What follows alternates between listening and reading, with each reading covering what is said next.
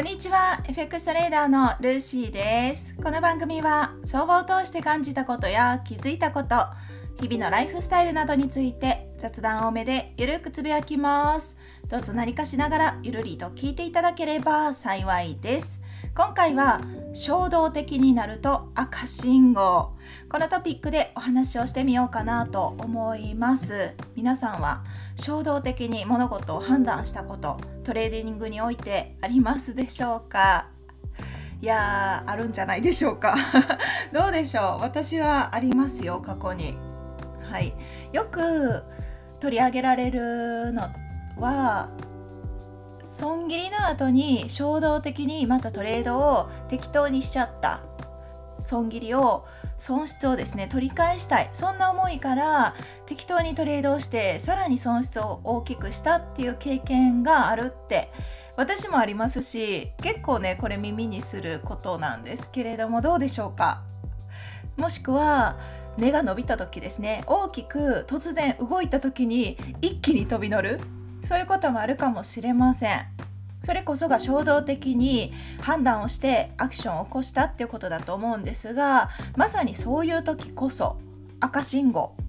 赤信号です。冷静になる瞬間冷静になった方がいいですよっていうサインでサインだと考えます。心突きを動かされるままに善悪の判断もできずに行動するっていうのが衝動的ということですよね。イコール冷静さに欠けていると思います、まあ、だからこそそう冷静さに欠けているから、まあ、冷静な判断できないですよね。そう衝動的になってる自分に気づけないっていうところが一番初めの何て言うんですか気づくポイント気をつけなければいけないポイントなのかなと思うんですね。私も無意識のうちにそういう衝動的なアクションを起こしてたからそもそも気づくことすらなかったんですよ。だけど後で翌日とかね翌々日とかでもいいですけどトレーディングを振り返ってみると記録を振り返ってみると相当まずいことをしてるなっていうのに気づいて一晩寝れば冷静になるじゃないですか。そこで気づいてようやくあこの衝動的っていうのはかなり厄介者だなって思いました。で衝動的になるイコール感情で判断してるっていうように私は理解をしてるんですけれども怖いだったり嬉しいとかいろんな感情が人間持ってるじゃないですか。その気持ちで損したくないとかもそうだしうんと機械損失を感じたりっていうのもその一つだと思います。感情で判断してるっていうのはどういう現象というか、まあ、なぜそうなってしまってるかというのはこれはあくまでも私の理解ですけどトレードにおいてのトレードのスタイルトレードルールがまだ明確でなくって不安定な状態だからこそ感情で判断してるのかなと思うんですね。これは感情で判断してはいけないっていう話では全くなくってそれぞれトレーダーさんによってトレードスタイルは違うから、まあ、感情で判断した方がうまくいくっていう方もいると思います。そういう方はいいんですが私の失敗の経験として感情で判断すると私にとってはうまくいかなかった過去があるのででそこを深掘りしていくとルールが明確でなかったんですね。すごく曖昧なことをしてたからルール構築した風になってた。そうなんですよ。だからまあルールを明確にすれば OK っていう話なんですけどルールが明確であればここでエントリーしてここで決済してここでこうする。もうどうなったらどうする。もう全てルールマニュアルですよね。はい。仕事とかと一緒だと思います、まあ、臨機応変さが必要な場合もあるかもしれないけどでも FX FX ですよね。そう。トレードにおいてはまあそうですね。決めておいた方が楽っていうところだと思うんですよね。ルールが決まってれば判断がそもそもしなくていいというかそのルールに沿って判断するだけなのでそれ以外トレードしなくていいっていう自由な時間も思いっきり楽しむこともできるから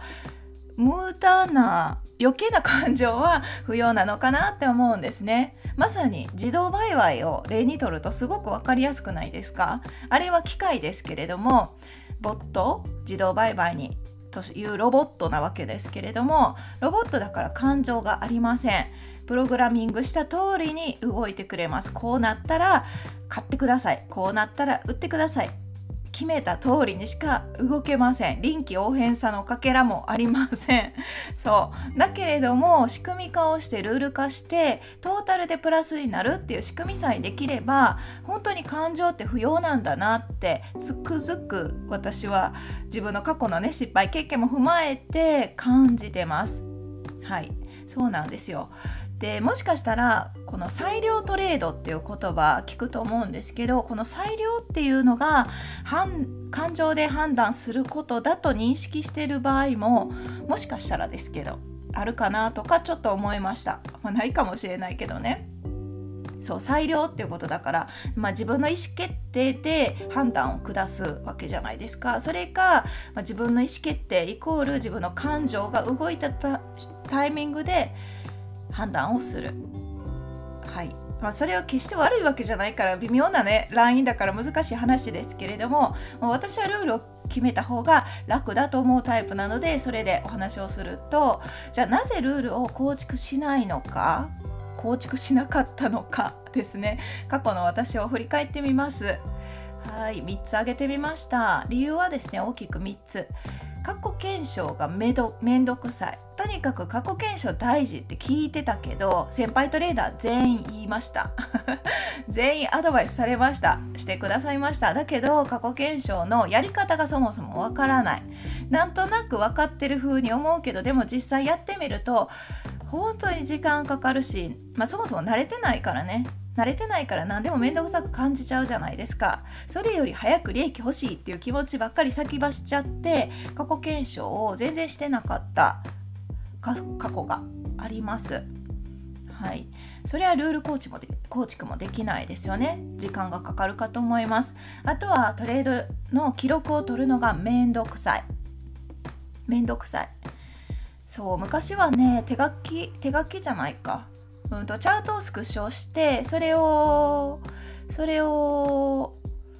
どこかにスクリーンショットね貼り付けてで気づいた点とか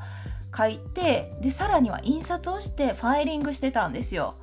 もうその一連の作業が苦痛すぎて途中からやらなくなったんですね。やらなくなって面倒くさいって思ってたけどやっぱりトレード記録ないと振り返りがそもそもできないからどこを改善したらいいのかどれが自分にとっての長所なのか短所なのか知るすべもなくなってやっぱり記録って大事だなと思ったのでプリントアウトがめんどくさいならじゃあそれはやらなければいいかなって思って今はデジタル化してる感じです。はい、記録自体はやっぱり取った方がいいかなと思ってます。ただただですねルールがもう完全に決まっててトレードのねスタイルが決まっててもうこうするって決まってもう完全にルール化？あの人間自動売買みたいな？自分でやる自動売買みたいな感じだったら別にルールあの記録を取らなくてもいいのかなとも思ったりします。まあ、これは好き好きですかね。私は記録を取ってる方が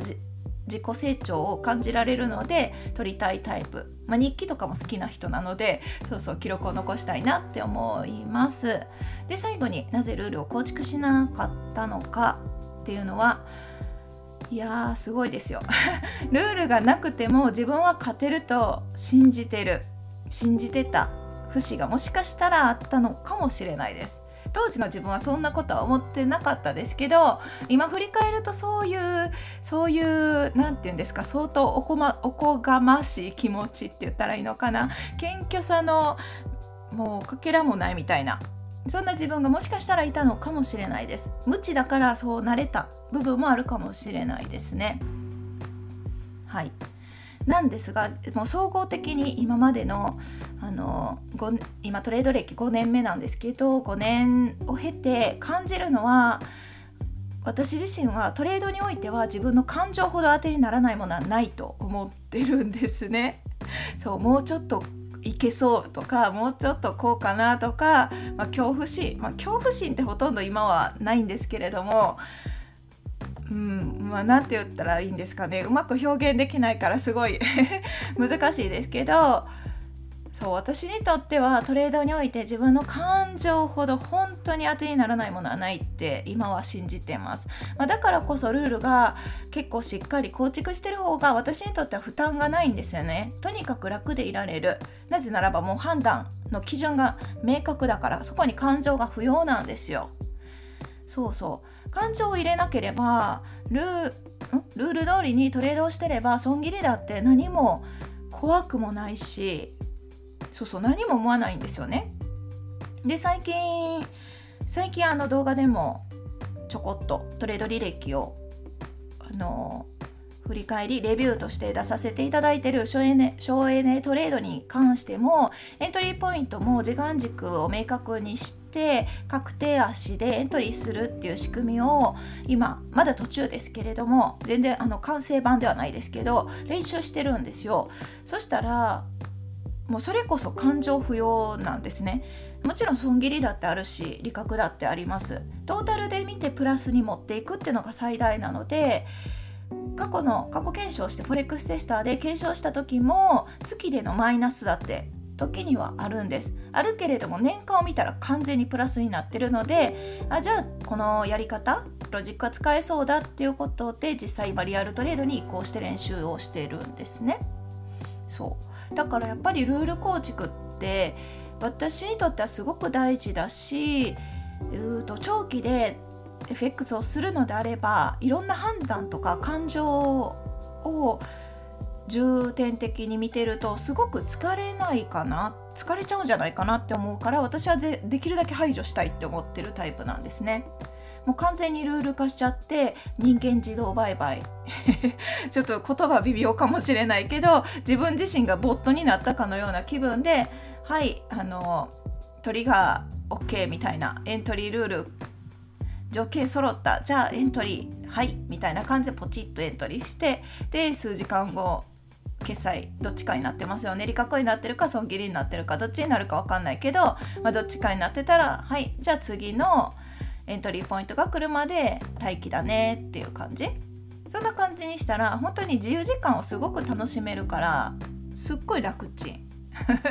そうなんですよ。でもねこれ今思い話して思いましたけどこれも正確に合う合わないあるから、まあ、ルール構築をした方がいいと私は思ってるタイプの人間ですけどルール構築がない方がやりやすいっていう方ももしかしたらいるかもしれないなってちょこっと思いました。特に、うん、どうでしょう？スキャルピングとかすごく短期売買の方であればいやでも短期売買であってもここを抜けたら伸びやすいとかいうのはきっと見とれ見てらっしゃると思うのでそういう意味ではルールはあるのかなってそう時間足が短いから決済が短いっていうだけの話なのでやっぱり自分にとっての得意パターンですよね。それを構築していくのは非常に大事かと思います。それをすることで衝動的になることが圧倒的に減るはず。はい。もうなんならゼロになると言っても過言ではありません。衝動的になってるなってると気づいた時はあまだルール構築が不安定なのかなってそういう判断基準にしてもいいかもしれません。ということで今回は衝動的になると赤信号このトピックでお話をしてみました。では今日はこの辺で終わります。最後まで聞いていただきありがとうございます。今日も皆さんにとって素敵な一日となりますように。では次回の配信でお会いしましょう。